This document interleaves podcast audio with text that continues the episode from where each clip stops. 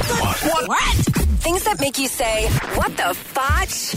On Power 96.5. There is a store in North Carolina that's selling haunted bedroom furniture. The store reduced the selling price of the furniture by $1,000 because its previous owners had nightmares while it was in their bedroom. The couple's dog also constantly barks at this piece of furniture. So furniture can be haunted. I don't know if you do, do a lot of brushing up on your haunted houses or no, I don't. haunted furniture. I don't, but I would love for you to enlighten me. It is. I I don't know if you, have you ever seen The Conjuring. There is No. there is a wardrobe. There's a piece of wardrobe furniture in there that looks like Narnia, uh, that is very haunted.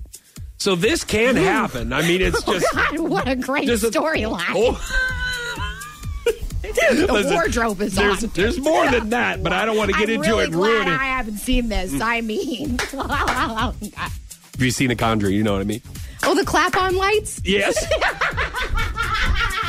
and everybody Those are awesome. and everybody's like, "Was that a ghost?" No, no, no.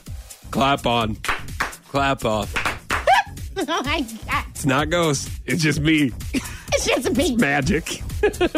we have a little bit of David Copperfield in our house. What the